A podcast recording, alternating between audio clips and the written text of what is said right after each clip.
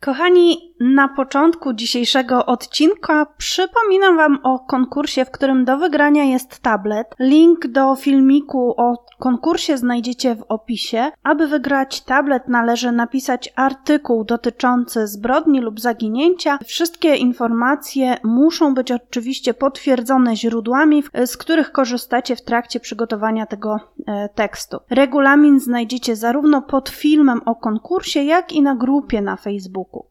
Pamiętajcie o zasubskrybowaniu kanału, jeśli jeszcze tego nie zrobiliście.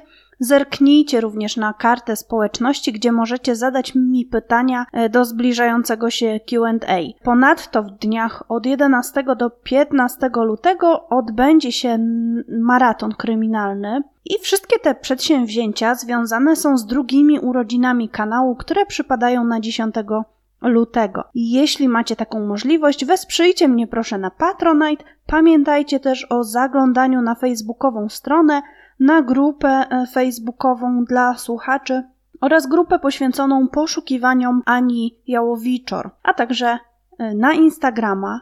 Nie zapomnijcie również, że możecie mnie słuchać również na Spotify, Apple Podcasts i innych platformach podcastowych. A tymczasem przechodzę już do dzisiejszej sprawy. Zapraszam.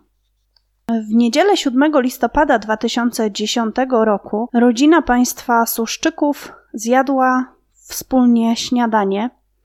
Rodzice oraz ich trzy córki, Iwona, Kasia oraz Kamila spędzali czas w domu. Między godziną 11 a 11.30 Najmłodsza e, z córek Suszczyków, Kamila, informuje swoich rodziców, że idzie spotkać się z koleżanką.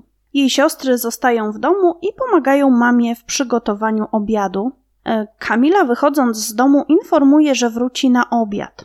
U Suszczyków niedzielny obiad zazwyczaj podawano o godzinie 13.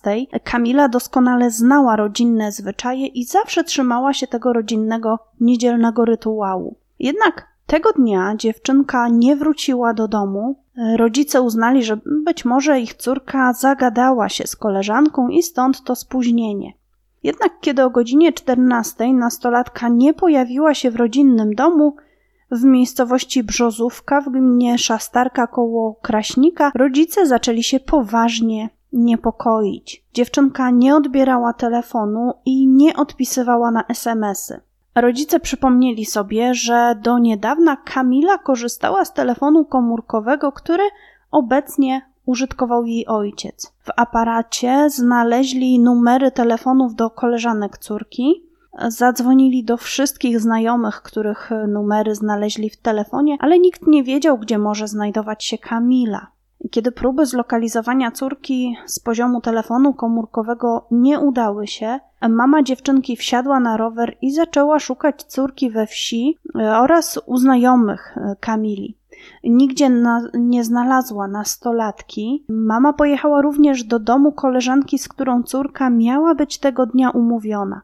Okazało się jednak, że tego dnia Kamili u koleżanki nie było. Co więcej, dziewczęta w ogóle nie były ze sobą umówione. Dokąd zatem poszła nastolatka i dlaczego nie powiedziała prawdy o tym, dokąd się wybiera? Jeszcze tego samego dnia wieczorem rodzice zawiadomili policję o zaginięciu dziecka. Zdjęcia Kamili wraz z jej opisem trafiają do policjantów, którzy udają się na poszukiwania zaginionej. 9 listopada we wtorek w lokalnych mediach pojawił się komunikat o zaginięciu Kamili Suszczyk. Według opisu ubrana była w czarną kurtkę z materiału, niebieskie spodnie jeansowe oraz białe buty sportowe. Opis wyglądu brzmiał następująco. Wzrost około 156-160 cm, waga między 50 a 69 kg, sylwetka średnia, nos prosty, uszy wyraźnie przylegające, włosy ciemne, proste, długie.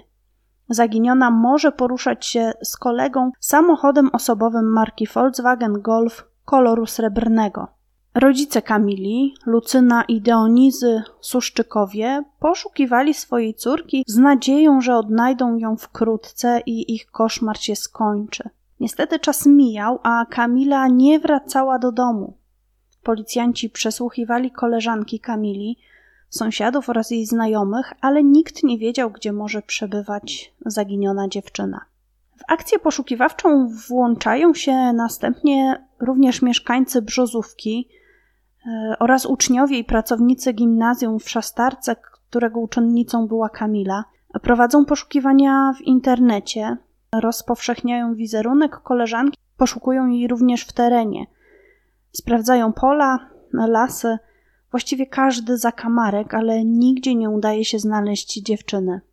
Jedną z opcji braną pod uwagę przez policję była ucieczka nastolatki z domu. Z tego względu zaczęto prowadzić poszukiwania na bardzo szeroką skalę, już nie tylko w powiecie czy, czy województwie, w którym mieszkała Kamila, ale na terenie całej Polski. Inne opcje, które brano pod uwagę, to uprowadzenie lub ewentualne zabójstwo. Policja sprawdza więc bilingi telefonu Kamili i okazuje się, że dziewczyna miała bardzo wielu znajomych.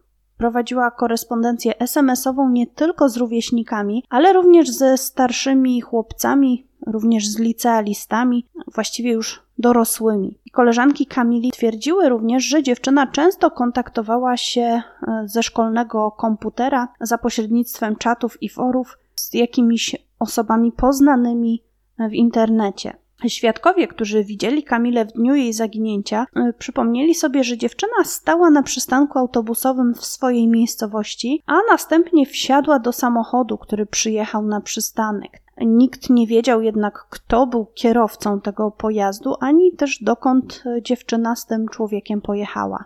Ani zastosowanie policyjnych blokad drogowych, ani też sprawdzenie pojazdów, nawet y, na granicach, nie pozwoliło ustalić miejsca pobytu nastolatki. Nawet po zlokalizowaniu ostatniego miejsca logowania się jej telefonu nie udało się odnaleźć y, dziewczyny w okolicy, w której logował się telefon. Sprowadzono więc policjantów z całego województwa, którzy bardzo dokładnie i wnikliwie sprawdzili wyznaczony teren, ale po Kamili nie było żadnego, nawet najmniejszego śladu. Policjanci ponownie pochylają się więc nad billingami telefonicznymi dziewczyny i analiza połączeń oraz SMS-ów pozwala wyodrębnić listę pięciu osób, z którymi dziewczyna najczęściej się kontaktowała. Były to dwie koleżanki z jej klasy oraz trzech sporo starszych nastolatków, uczniów pobliskiego liceum. Policjanci przesłuchują kolejno wszystkie te osoby, przeszukują nawet mieszkania osiemnastoletnich kolegów Kamili. Wszyscy z nich twierdzą jednak, że nie widzieli czternastolatki w dniu jej zaginięcia. Mówią również, że tego dnia byli w domach, nigdzie nie wychodzili.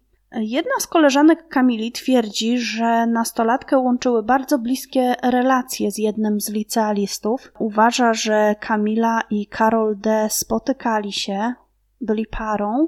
Dziewczyna powiedziała, że nastolatkę łączyły z Karolem wręcz intymne relacje, intymne stosunki i policjanci postanawiają przesłuchać Karola.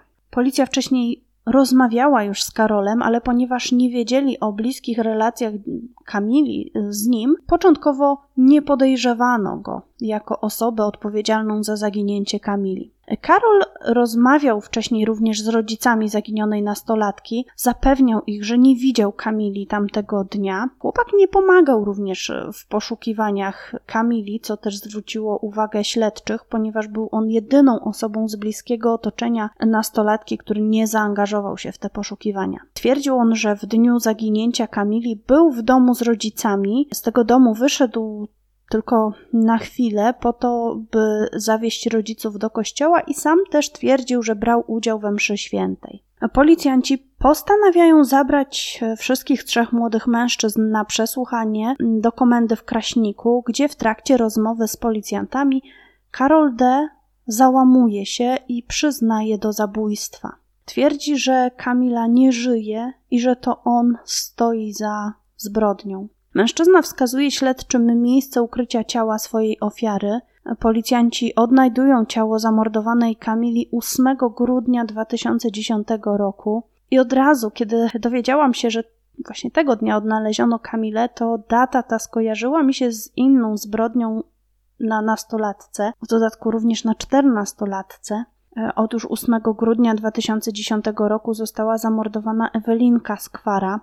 Link do filmu o sprawie Ewelinki powinien się Wam właśnie wyświetlić na górze ekranu. A zatem Kamilę odnaleziono w dniu zabójstwa Eweliny. Ciało Kamili było zakopane na polu w miejscowości Rudnik II. Gdy informacja o śmierci nastolatki dotarła do jej rodziców, mama dziewczynki zasłabła i straciła przytomność, zemdlała. Okazanie ciała w prosektorium ostatecznie zamyka sprawę poszukiwawczą. Rodzina potwierdza tożsamość dziewczyny. Wiadomo już zatem, że Kamila nie żyje, a do zabicia jej przyznał się osiemnastoletni Karol. Młody mężczyzna opowiada, że między nim a nastolatką dochodziło do zbliżeń seksualnych. Kilka dni przed śmiercią dziewczyna powiedziała Karolowi, że jest w ciąży. W dniu zabójstwa spotkali się, ponieważ Karol chciał przekazać czternastolatce pieniądze na aborcję, ale ona stanowczo odmówiła. I wówczas chłopak podjął decyzję o pozbyciu się zarówno Kamili, jak i dziecka. Nie chciałby ono kiedykolwiek się urodziło, bo według niego zostanie ojcem w tak młodym wieku mogłoby pokrzyżować jego przyszłe plany, dlatego postanowił zamordować Kamilę. Karol i Kamila siedzą na tylnym siedzeniu jego samochodu i chłopak zaczyna ją dusić. Następnie martwą już Kamilę wywozi w ustronne miejsce, wyjmuje jej ciało z samochodu i ukrywa w rowie tuż przy polu, przysypując je ziemią, a następnie ucieka z miejsca ukrycia zwłok i udaje się do kościoła. Kamila poznała Karola oraz jego kolegów, Arka i Mateusza w sierpniu 2010 roku. Między Kamilą a Karolem dochodzi do bliskich kontaktów. Chłopak chwali się swoim kolegom, że ją zaliczył. Ale nie kończy tej znajomości. Wielokrotnie jeszcze wykorzystuje czternastolatkę, która naiwnie mu ufa. Okazuje się, że w dniu zabójstwa Karol rzeczywiście był w domu i wyszedł tylko do kościoła z rodziną, ale w trakcie mszy świętej wymyka się, by spotkać się z Kamilą. Po zbrodni wraca do kościoła tuż przed końcem nabożeństwa i nikt nawet nie podejrzewa, że Karol wymknął się z kościoła. Nikt tego nie zauważa.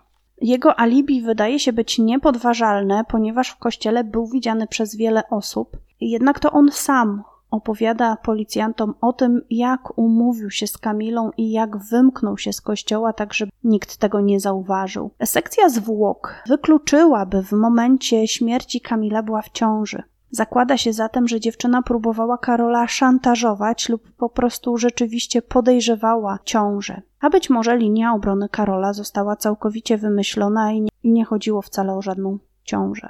W czasie procesu obrońca Karola D. mówił, że doszło do nieumyślnego spowodowania śmierci i sąd powinien wziąć to pod uwagę i potraktować e, jako okoliczność łagodzącą. Karol D. poparł wniosek swojego obrońcy o sądzenie go z paragrafu o nieumyślne spowodowanie śmierci. Na sali rozpraw zwrócił się również do rodziców swojej ofiary, przeprosił ich, prosił również o wybaczenie własnych rodziców, którzy według niego musieli się za niego wstydzić. Prokuratura kategorycznie nie zgadzała się, że doszło do nieumyślnego spowodowania śmierci, oskarżyciele wnioskowali o karę 25 lat pozbawienia wolności dla Karola D., a nie, jak wnioskował on sam, 5 lat. Sąd wyro wydał wyrok 15 lat pozbawienia wolności i Karol obecnie odsiaduje swój wyrok. I to już wszystko w tej sprawie. Bardzo Wam dziękuję za wysłuchanie dzisiejszego odcinka. Pamiętajcie o zasubskrybowaniu kanału, o dołączeniu do facebookowej grupy, o polubieniu strony, dołączeniu do grupy poszukiwawczej Ani Jałowiczor. Zajrzyjcie również na Instagrama, a jeżeli macie taką możliwość i ochotę, wesprzyjcie mnie proszę na Patronite. Bardzo dziękuję raz jeszcze za to, że jesteście już od prawie dwóch lat. Tymczasem trzymajcie się ciepło i uważajcie na siebie. Cześć!